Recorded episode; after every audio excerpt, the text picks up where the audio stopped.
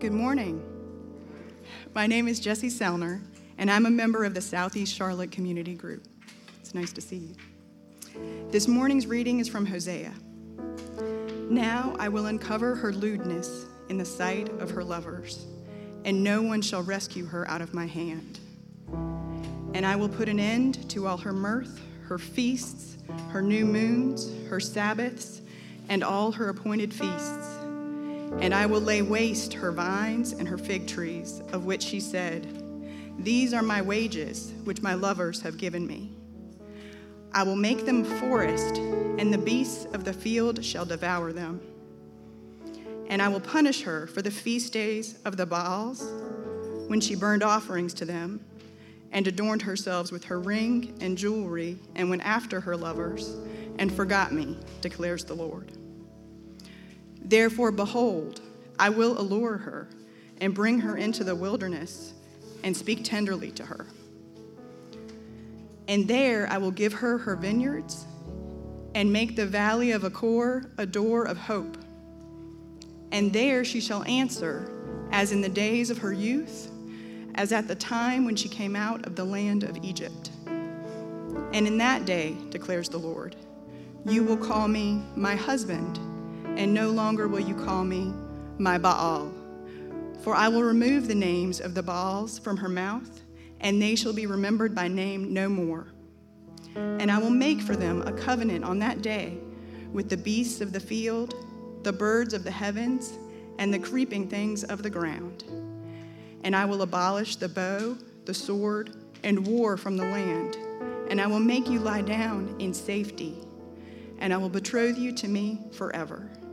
I will betroth you to me in righteousness and in justice, in steadfast love and in mercy. I will betroth you to me in faithfulness, and you shall know the Lord. And in that day I will answer, declares the Lord. I will answer the heavens, and they shall answer the earth. And the earth shall answer the grain, the wine, and the oil, and they shall answer Jezreel. And I will sow her for myself in the land, and I will have mercy on no mercy. And I will say to not my people, you are my people. And he shall say, You are my God. This is the word of the Lord.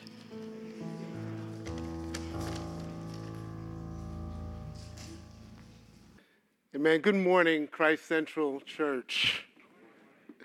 It really is a privilege uh, to be with you this morning, this weekend, and Lord willing, depending on how the sermon goes, you'll have me back next weekend as well. Uh, I've known uh, your pastor, Reverend Howard Brown, for a lot of years before he came down here to help plant uh, this church and was up in Baltimore. And so uh, it's a joy to be standing here in this pulpit to bring God's word before you. And I am glad indeed that my wife Kim is is with me this morning because every time people give all these accolades, you know, she can be here to set the record straight. So I want to speak to you this morning, and we'll do another passage in uh, the prophet Hosea next week as well. But I want to speak to you out of the text that you have just heard read from chapter 2, verses 20, uh, 10 to 23, on this subject a match made in heaven. A match made in heaven. And here really is uh, the point of everything I'm going to say to you in this message is this that Jesus Christ, the church's husband, woos to himself undeserving, undesirable, and unfaithful people, lavishing them with a rich and abundant love that Jesus Christ, the church's husband, woos to himself undesirable, undeserving, and unfaithful people and lavishes them with a rich and abundant love. Now, you got to listen to the rest of the sermon, but that's the whole point of everything I'm going to say. Let's pray. Our Father and our God, we thank you. Thank you for your word that is, uh, that is that is living, that is active, that is sharper than any double edged sword, that pierces to the division of soul and spirit and discerns the thoughts and the intentions of the heart. Know, God, we all in this place are naked and exposed to you, the one before whose eyes we must all give account. And we're grateful because that's good news. As you know, therefore, precisely what we stand in need of.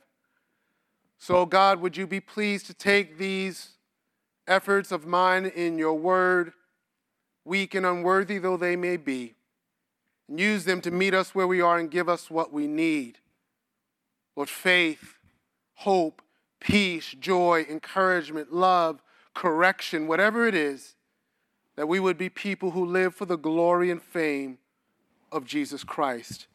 And we ask it in his name. Amen, amen, and amen. Well, we all have we all have a criteria for what makes somebody uh, marriage material in our eyes. If you're single and you desire to be married one day, you no doubt have a list of qualities uh, and, and traits that you are looking for. You've, you've got some things that you're uh, maybe a little bit flexible on, right? Uh, uh, uh but there are some things for you that are non negotiables. Right? Some of us, right? Some of us get, get the list down to every jot and tittle.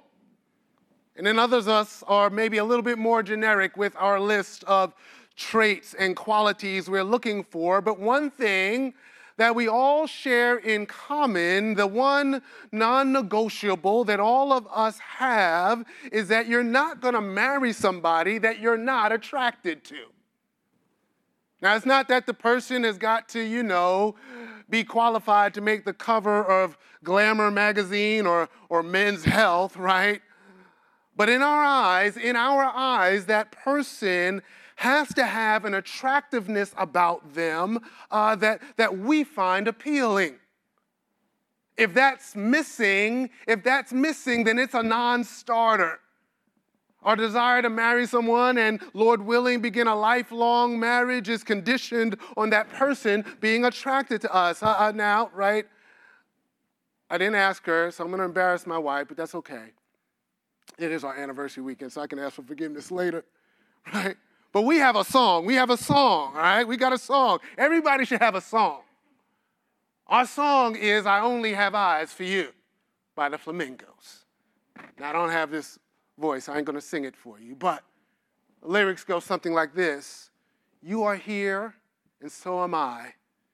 Maybe millions of people go by, but they all disappear from view, and I only have eyes for you. Now, it's a little mushy, right? But that's the point. You got to have that kind of attraction, or it's a deal breaker. And there's actually nothing wrong with that. It's a good thing. And you pray that that attraction continues to grow over your life together. And see, that's what makes the text before us this morning so crazy. What we have in these verses is a promise to marry and the picture of a beautiful and glamorous wedding, but something is off the bride is unattractive. The bride is undeserving of her husband's love. The bride is unfaithful and undesirable. Yet, this husband says that he is going to woo her and lavish her with an incomparable love. Who would do something like that? Who would do something like that? You wouldn't, I wouldn't. We wouldn't bind ourselves forever to someone who had nothing attractive about them, but God would. This text and this message, a match made in heaven, is ultimately the picture of how Jesus Christ brings us to himself with a love that is unconditional. That is, that is a love that is not conditioned on anything but his good pleasure and his unshakable commitment and desire to love us. And you got to get this you and I have got to get this. Like, I'm not even really outside of the introduction yet, but here it is. At the very beginning, you and I have to be clear that the love of God in Jesus Christ for you is not based on any aspect of your performance. God's love in Jesus Christ, even here at the end of the school year, is not based on how well you do in school this year. God's love in Jesus Christ is not based on your last performance review at work. God's love in Jesus Christ is not based on anything that you think or I think that we can do to measure up to whatever standard we think makes us deserving of love. These verses, they destroy that type of thinking, and here's how they do so. They bring us to the place where we realize that we cannot make ourselves attractive to God. The woman in verse 13 of the text adorns herself with rings and jewelry to try to make herself desirable, uh, but it's no use. Her husband can see her unattractive heart.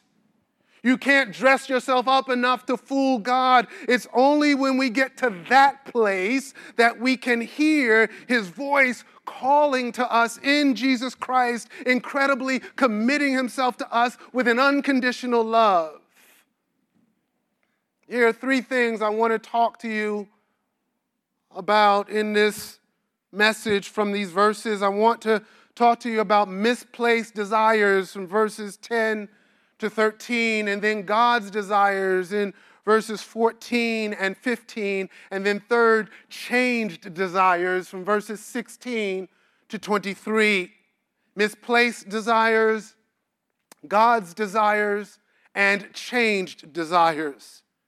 In verse 10, we find, we find ourselves hearing the continuation of some hard language, some harsh language that actually begins in verse 2 of this second chapter of Hosea. The Lord had said of his people, I've prospered them with all of this stuff bread and water and wool and flax and oil and drink, but they don't realize that it was me who gives it to them. I lavish it upon them, but they use it in their worship of Baal. They use it in their idolatry. Therefore, he says in verse number nine of, of Hosea chapter 2, I'm going to take back all of my stuff. Hosea 2 and verse 9, he says, Therefore, I will take back my grain in its time and my wine wine in its season, and I will take away my wool and my flax, which were to cover her nakedness. Even the wool and the linen that was used to cover her, he says he's going to take it away. And now, in verse 10, the judgment goes from bad to worse. Not only am I going to take back the things that I prospered her with, the Lord is saying, I'm going to expose her shame. I'm going to uncover her shame or her lewdness in the sight of her lovers, and, and there isn't one of them who's going to rescue her from my hand. Understand that what we are reading in these early chapters of the book of the prophet Hosea is a reflection of Hosea's life and his marriage with his wife Gomer. But there's a transition in the language that is being, uh, that from being less focused on, on what Gomer, as an unfaithful wife, is doing and more clearly directed toward the nation of Israel. And there's no doubt about that when we read verse 11. The Lord says of Israel, I'm going to put an end to her celebrations, her rejoicings, her feasts, her new moons, her Sabbaths, and all of her festivals. And here's what's going on. The Lord said in, says in verse 13 that He's going to literally visit upon her the days of the Baals when she burns incense to these false gods. For 200 years, for 200 years, the nation of Israel had been openly worshiping false gods. They'd been blatantly worshiping idols without any shame. but they've been continuing to celebrate all of the festivals that had been laid out for them in the law of Moses. They, they, ha- they don't have any clue anymore as to the, the purpose and function of those festivals in the law. They'd forgotten about how the Lord who had instituted them, they had forgotten about him. They had forgotten about how each one of those festivals spoke to his redeeming power, how each one of those festivals they spoke to his abundant and gracious provision, how each of those festivals spoke to his deliverance uh, and the liberty that they were brought into in him. They had become apostate. They had forsaken the Lord. That's the height of the condemnation in verse number 13. It says that she went after her lovers, but she forgot me, declares the Lord. She went after them, he says, but she forgot me. As one commentator points out, it is noteworthy that their apostasy had not caused them to abandon the routines of their life under the covenant. In other words, they maintained a shell or a form of religion. They were outwardly carrying on the duties of the faith and were completely blind to the fact that God had rejected them and was fed up with their way of life. They are performing these ceremonies, they are performing these celebrations in sincerity, but they are sincerely wrong. Do you know that sincerity, sincerity is not a litmus test for truth? You can be as sincere as the day is long and still be wrong. It's like the Apostle Paul's words to to Timothy in 2 Timothy chapter 3 and verse 5, where he says that some people, Paul says, have an appearance of godliness but deny its power. The Lord is going to put a stop to their pretending. Why the pretense? Why? What was driving all of this false worship? What was driving all of this idolatry 200 years before Hosea's prophecy? Israel's king, Jeroboam, the son of Nebat, it says he set up idols in uh, Dan on the north side of the territory and, and Bethel in the south part of the territory for the people to worship and to make offerings to. But what this text gives us as a, as a practical cause are their misplaced desires. Israel's culture was steeped in greed and desiring more material luxury. The Lord says in verse 12 that He is going to devastate her vines and her fig trees. These vines and these fig trees, they are the things of luxury. Her attitude is that these are the things that, these are the wages that my lovers give me. Israel is, is pictured as an adulterous prostitute who desires the wages that she says that her lovers give to her. So she adorns herself to look attractive and desirable as possible. She desires lush vineyards and, and fruitful fig trees, these things that make for the good life, luxury, for comfort, and for satisfaction action. And there is a point of contact between us and this ancient Israel. It's the question of desires. It's the question of misplaced desires and satisfaction. We are confronted with it every day. I subscribe to an audio journal called Mars Hill Audio for several years now. It's is an audio journal that describes itself as committed to assisting Christians who desire to move from thoughtless consumption of contemporary culture to a vantage point of thoughtful engagement. And a number of years ago, a title of one of their articles was Freedom, Property, Desire, and Community. And the speaker made this point in talking about marketing and advertising in our culture that, that he said marketers are engaged in an organized creation of dissatisfaction. The goal of advertising, he said, in Western culture is to create a perpetual dissatisfaction. Newness, he said, feeds our desire to move on to something else.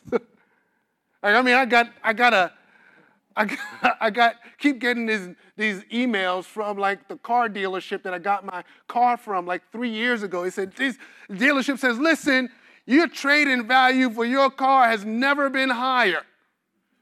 We will give you X amount of thousands of dollars for that one, and you only have to pay X amount of thousand dollars more for the latest one. Right? And my, my eyes perk up and I say, whoa, you know, a new 2021, it's got more bells and whistles than my old 2018. But ain't nothing wrong with the 2018, right?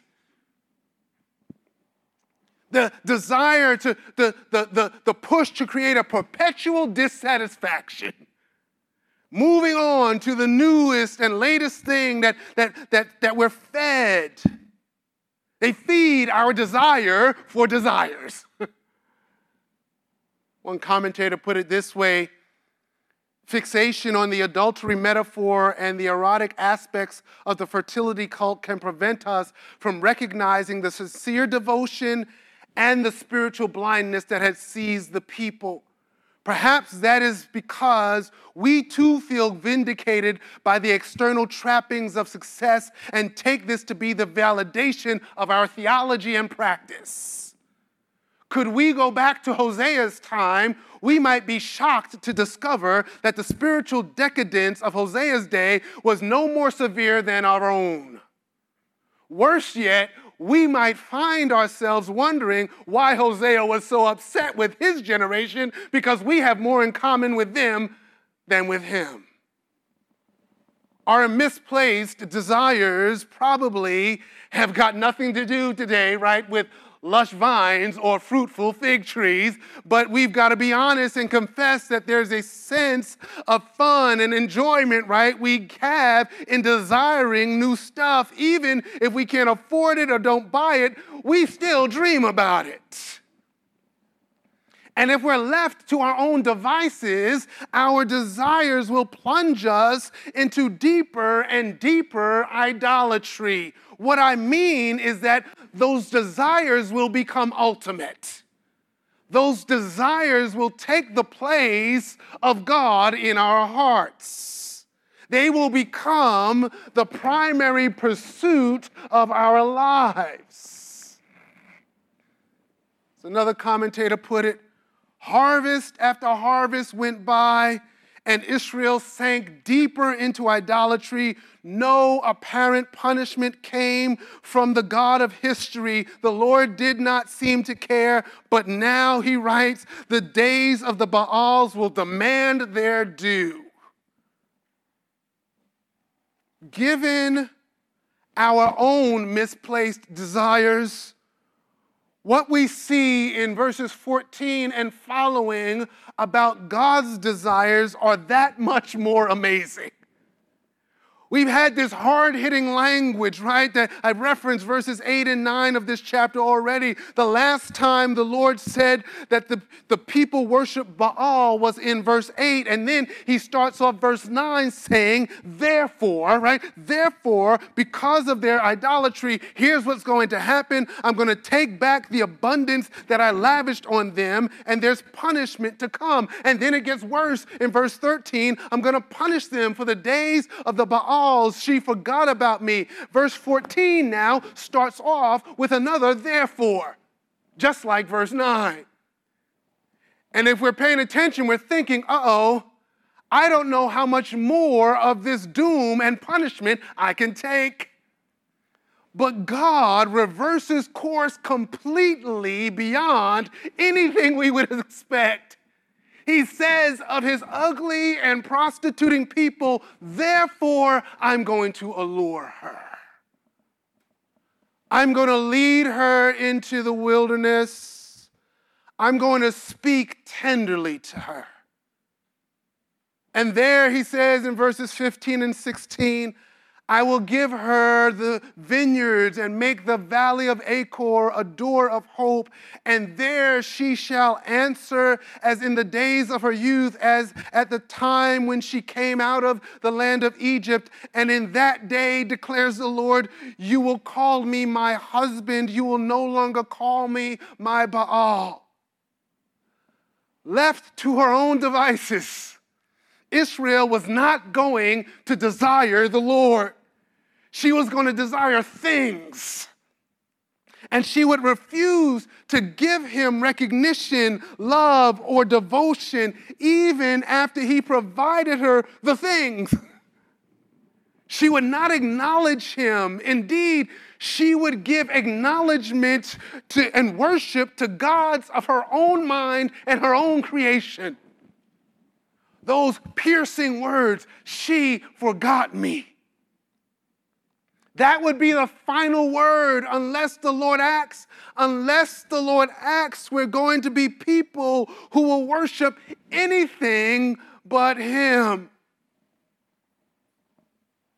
It'll be like the Apostle Paul says in Romans chapter 1, verses 18 to 25, where he makes it clear that the wrath of God is revealed from heaven against all ungodliness and unrighteousness of men who, by their unrighteousness, he says, suppress the truth, that we are without excuse that, that, that although he says they knew God, they didn't honor him as God or give thanks to him, but became futile in their thinking and their foolish hearts were darkened, claiming to be wise. They became fools and exchanged the glory of the immortal God for images resembling mortal men and birds and animals and creeping things. In the midst of that kind of language, the Lord exposes his heart. Please don't miss this. It is unfathomable to think that the Lord Yahweh, the only God, desires to take unfaithful, prostituting people and bind them to himself forever. And yet, if he doesn't, the prostitutes have no hope. We will continue to call him out of his name. We will call him my Baal, and we will do so for the things that we think we can get from him. That that's the only use we have for God unless he allures us, unless he woos us. Do you understand that this is precisely what the Lord Jesus Christ does?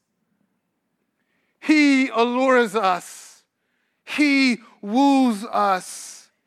It is only in this truth of the Christian faith that we see both the majesty and the might and the uncompromising glory of God along with his compassion and his humility. Make no mistake about it, y'all, we're the unfaithful prostitutes. We're the ones who are exposed as unworthy of marriage, no matter how much we try to make ourselves look good and desirable. But the God of all creation says, I desire you.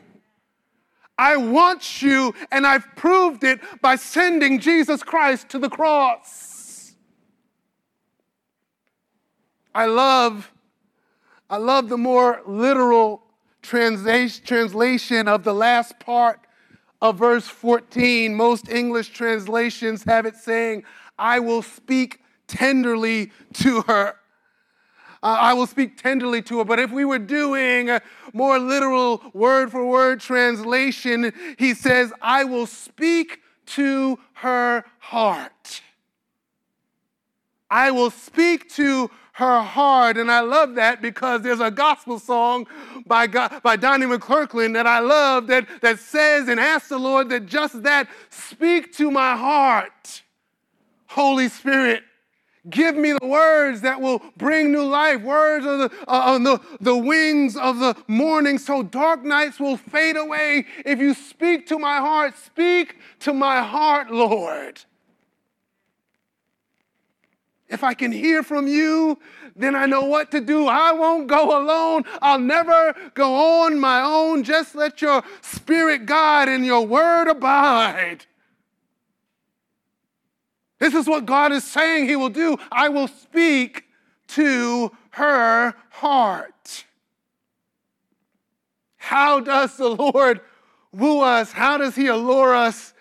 He speaks to our heart, and we see this picture of restoration. It says the valley of Achor will become a door of hope. The valley of Achor is the valley of trouble. It'll be made into a door of hope, he says. The vineyards that will be that were made into a forest and that were devoured by the beasts of the field will be given back.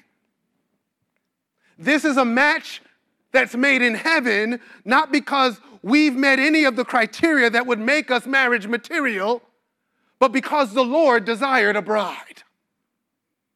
And he determined from heaven to get himself a bride. And what he does is take people like us who have misplaced desires and woo us by speaking to our hearts so that we see clearly his mercies to and for us in Jesus. And then he changes our desires. Verses 14 to 23 are a great declaration of God's saving grace. Here in these verses, where the Lord says, I will speak to her heart, and then we see this reversal.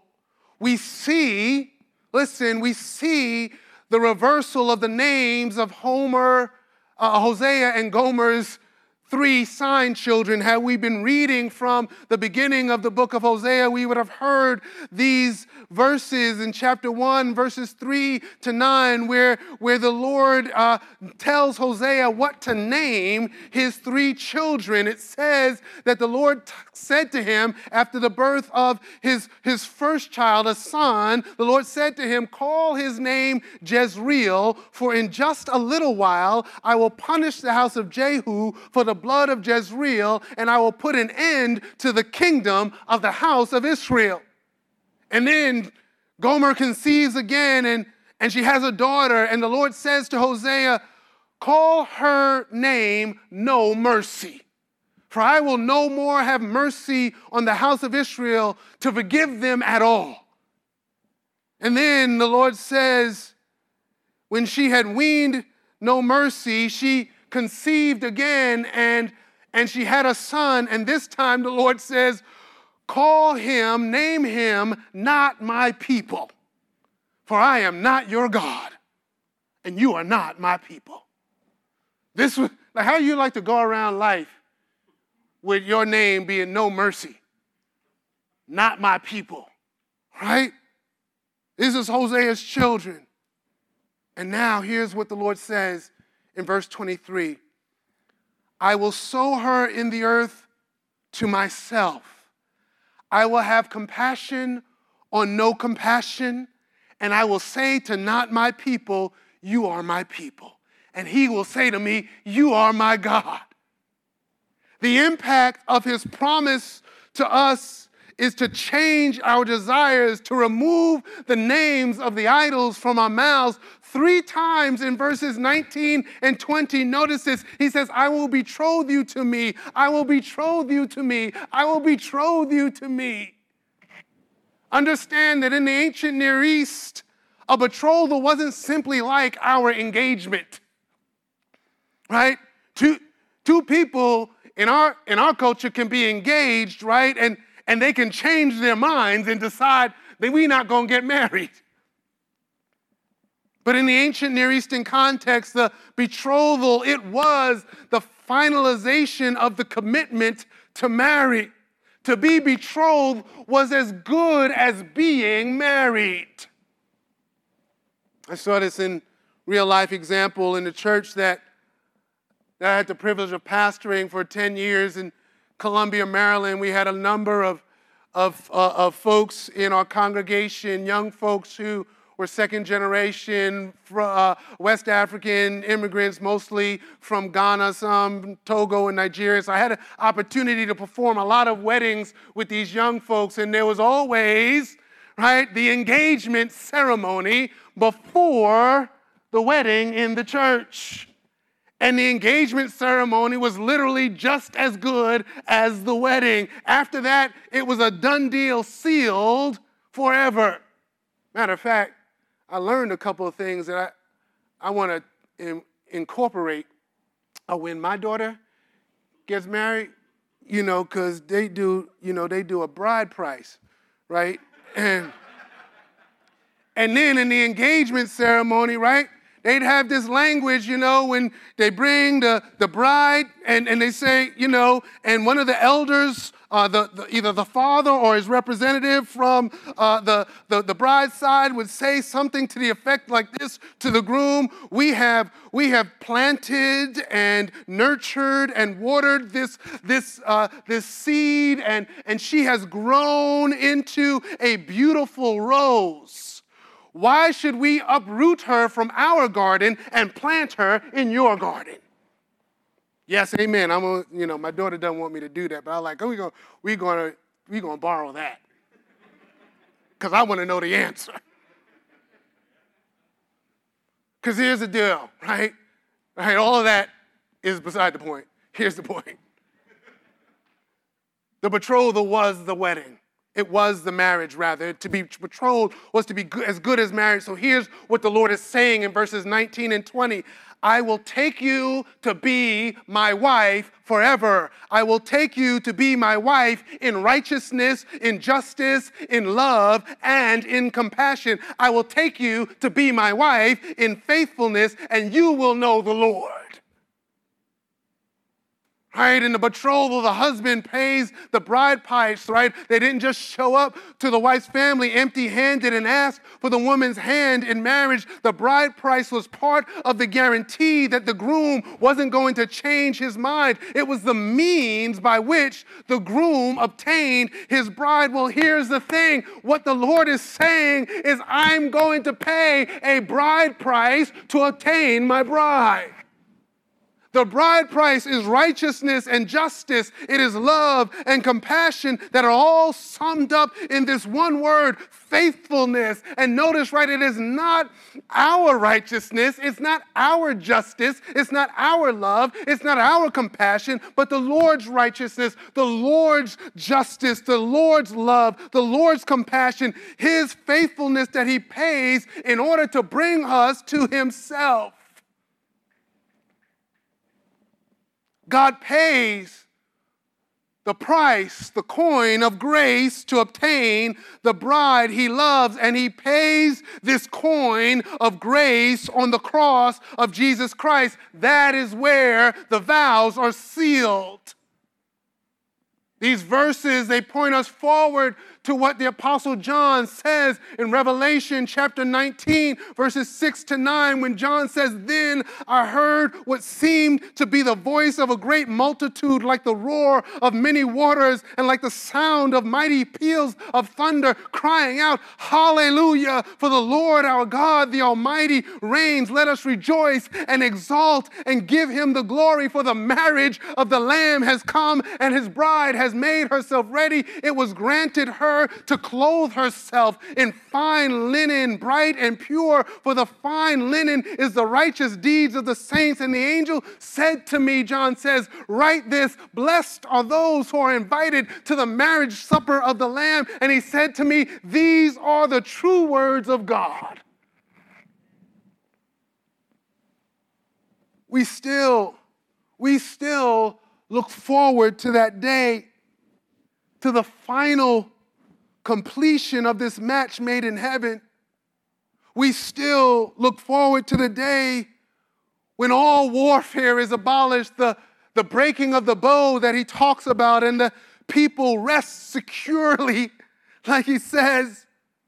But what happens right now is that through faith in Jesus Christ, these things are what become our heart's desire the righteousness and the justice, the love and the compassion, the faithfulness are descriptors of life in the kingdom of God by faith in Jesus Christ.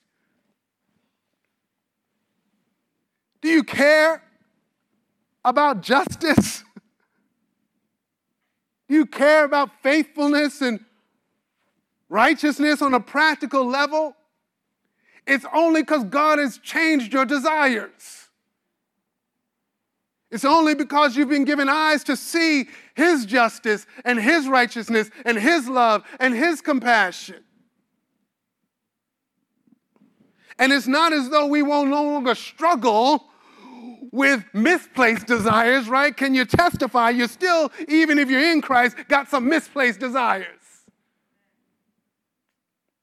So it's not as though we won't have to fight, but this is what the Spirit of God does.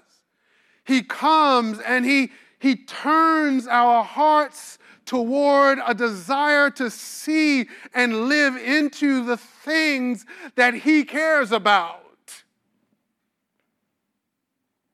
And that's why we do like every every week. We'll do right after this sermon in a few minutes, right? We'll have a confession of sin.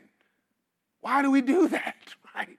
We bring back and confess those misplaced desires because through faith in Jesus Christ we've been changed and we don't want them to we don't want to live into them anymore. We don't want them to be our defining desires. When God changes our hearts, what we begin to desire the things of his kingdom. We listen to Jesus when he says, things like he does in Matthew chapter 6 seek first the kingdom of God and his righteousness, and all these things, Jesus says, will be added to you. Righteousness and justice, love and compassion, they matter to us on an individual level, they matter to us on a corporate and collective level. As a church, they matter to us on a societal level, and they matter because our desires are being changed from lust and greed to kingdom desires we begin to have a different view of what makes for wealth and prosperity. We've been richly lavished by an incomparable love. What we see, what we see in the promise of God is simply this. He changes our hearts so that we are no longer content, so that we are no longer satisfied with misplaced desires we begin to want what He wants. Have you seen the switch in your own heart? Have you seen the reversal taking place? Have you been able to live into the tension of God's grace as He continues to, to show in your hearts, to show you the ways in which your misplaced desires still keep popping up? If that's true, hallelujah because it means He's doing His work in your heart. You've been brought, we've been brought into this match made in heaven to the glory of God, to an eternal and incomparable love, just as we heard at the call to worship from 1 Peter to an eternal inheritance kept in heaven for us that is unfading, that is undefiled, uh, undefiled, that is imperishable, kept in heaven for us, he says, who are being guarded by faith. God is guarding us by faith because we've been brought into this match made in heaven. Let's pray. Our Father and our God, we thank you that you are the everlasting God we thank and praise you that you have seen fit through faith in Jesus Christ to seal us eternally as your people. We are now your people. We, those who have not received mercy, we have now received mercy. We thank and praise you for making us members of your kingdom and members of one another. Be pleased, Lord God, to bless us to live more and more into the changed desires that you give us. by faith in Christ. And we ask it in his name. Amen.